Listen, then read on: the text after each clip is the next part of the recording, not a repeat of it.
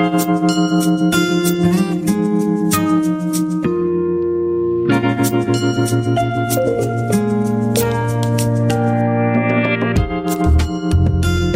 Msikilizaji, athari za mabadiliko ya tabia nchi kama vile ukame, lakini pia baadhi ya maeneo kupokea mvua kupita kiasi ni baadhi ya maswala yanayochangia ukosefu wa usalama wa chakula kutokana na mafuriko ambayo huathiri ukuzaji wa mimea na kuharibu mazao. Lakini katika ukuzaji wa mimea, wakulima wamekuwa wakihimizwa kukumbatia matumizi ya mbolea ya asili ili kuboresha mazao. Kule nchini DRC, raia lakini pia wataalam wa mimea wamethibitisha uzalishaji wa mazao ya chakula kwa kutumia mbolea inayotengenezwa na mkojo wa binadamu mkoani Kivu Kaskazini, mashariki mwa nchi hiyo. Mwandishi wetu Chube Ngorombi kutoka Goma amekutana na baadhi ya wahusika wanaotengeneza na kutumia mkojo wa binadamu katika ukuzaji wa mimea.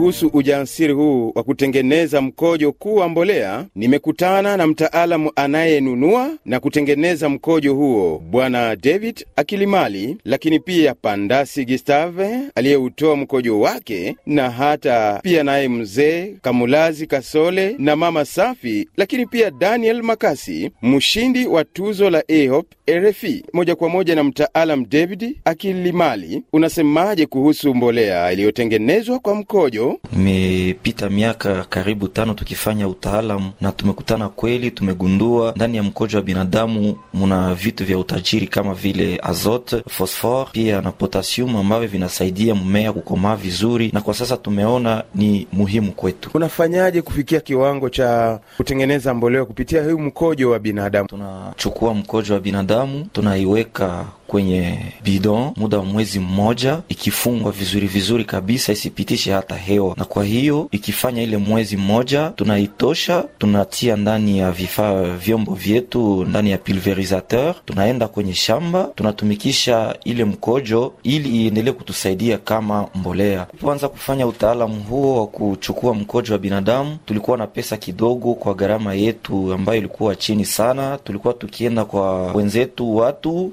tunachukua mkojo na tunawapa pesa. Tukiwapa pesa, wanatupatia lita za mkojo wa binadamu. Tukiwatumainia, tunapana pesa, nao wanatupatia mkojo ili tuangalie namna ya kuanza kuitumikisha ndani ya mashamba zetu, tukifanya experience hivi. Kitu naita kama lita ngapi mnainunua kwa pesa ngapi? Kwa mfano tunanunua lita makumi mbili tunainunua kwa pesa uh, 12000 francs congolais. Munaponunua hii mkojo, hakuna wanaowalaumu?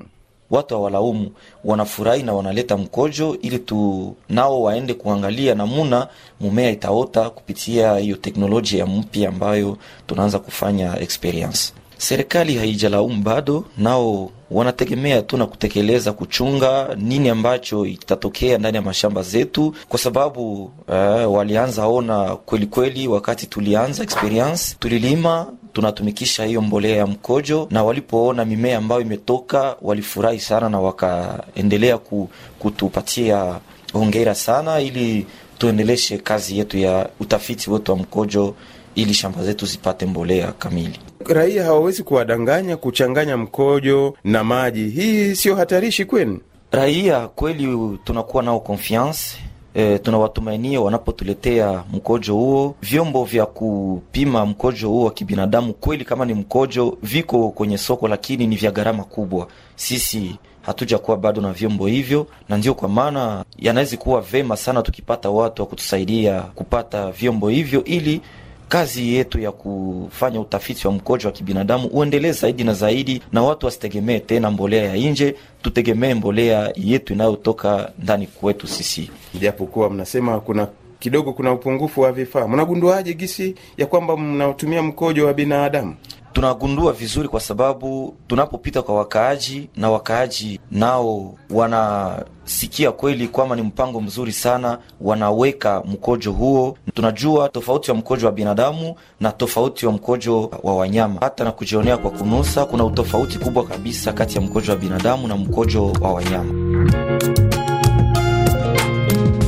Munihire, ukiwa mmoja wa wale walioutoa mkojo wao kutengenezwa kuwa mbolea, na wewe una kitu gani cha kujulisha? Balinifundisha nikienda tumikisha na mie mikoyo yangu mshamba yangu, na kwa leo hii nishaanza vuna hata sake tatu na zaidi. Nimeona wale watu ni wa maana, kwa sababu wamenisaidia. Nilikuwa sijue, nilikuwa ni, niko na ile kutokuelewa. Sasa leo hii nimeona bale watu ni wa maana kwangu, kwa sababu wamenisaidia, niko naanza vuna. Ninafurahi sana kwa hii mpango ya kutumikisha mkoyo, sababu mkoyo ishakuwa mboleo ya mzuri, inatusaidia sie wakaaji, ni mboleo ya sana mikoyo Serikali ya Kongo i, eleweshe watu kupitia ile mpango ya mikoyo, kwa sababu mie nishaanza vuna kupitia ile mikoyo. Batusaidie sana kutufundisha sana juu ya ile mikoyo. Kasole, na wewe wakati unaposikia ya kwamba mkojo unatumiwa kama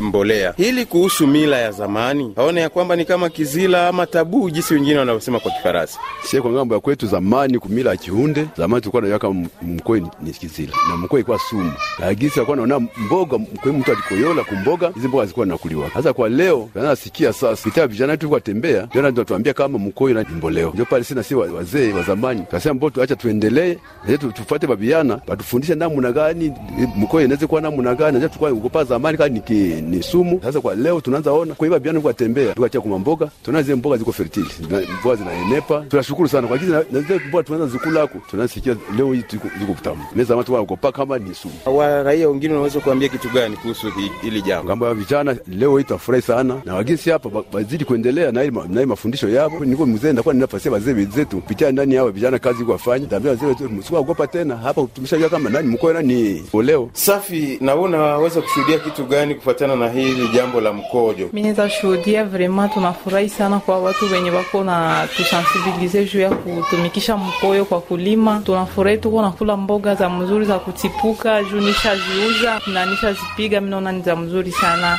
na tunafurahi sana.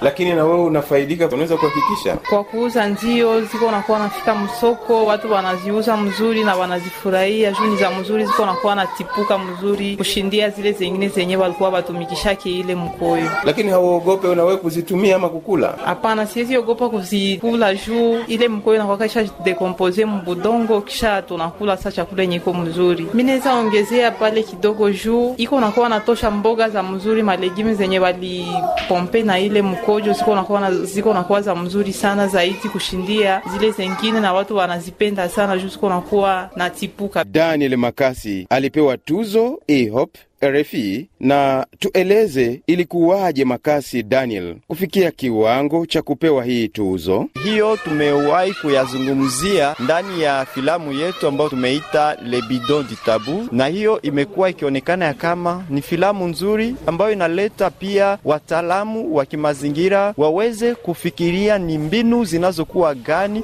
ambazo zinaweza kusaidia wakulima ili waweze kuzidisha mazao yao. Kwetu ilikuwa ni kama vile furaha mbali tena zaidi, ili wakuu viongozi hata wa nchi ya Kongo na hata watu wanaoweza kusaidia wakulima waweze kupata hiyo habari. Kwa hivyo wewe umeshafaidika kwa jambo hili la mkojo? Nafaidika kwa hatua mbili. Filamu ambayo tumewahi kuyatengeneza yanawasikika ulimwenguni nzima. Faida ya pili ni kwamba tuna mandugu na marafiki huko Shasha tarafani Masisi. Tuna vilevile vile, eh, mandugu ambao wanapatikana huko Goma ambao mara mwingine wanakuwa wakinunua mazao ya shamba kutoka Shasha ya kutumikisha mkoyo ya kibinadamu kama mboleo ya shamba. Lakini vijana wengine una, unaweza kuambia kitu gani? Kwa kweli ninaweza kusema kama kazi ya wakulima sio kazi ya aibu ama kazi ambayo haina faida. Kazi ya kulima inakomalisha, na shida lingine linakuwa ni kwamba vijana wengi hawana shamba zao za kipekee. Ingelikuwa heri vijana wao wakifikiria sehemu nyingine kuweza kununua hata shamba. Ni kweli vijana wananunua simu, lakini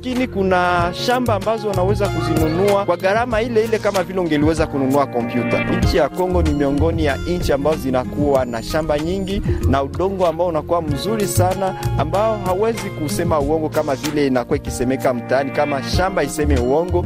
Ukiweka ndani mbegu, ni sherti uweze kupata mazao. Na kushukuru msikilizaji wetu kuwa nasi. Mimi ni Chube Ngorombi na kwa ripoti yake Chube Ngorombi kutoka Goma, DRC, ndiyo tunatamatisha makala ya mazingira leo dunia yako kesho juma hili. Jina langu ni Minzlet Ijai.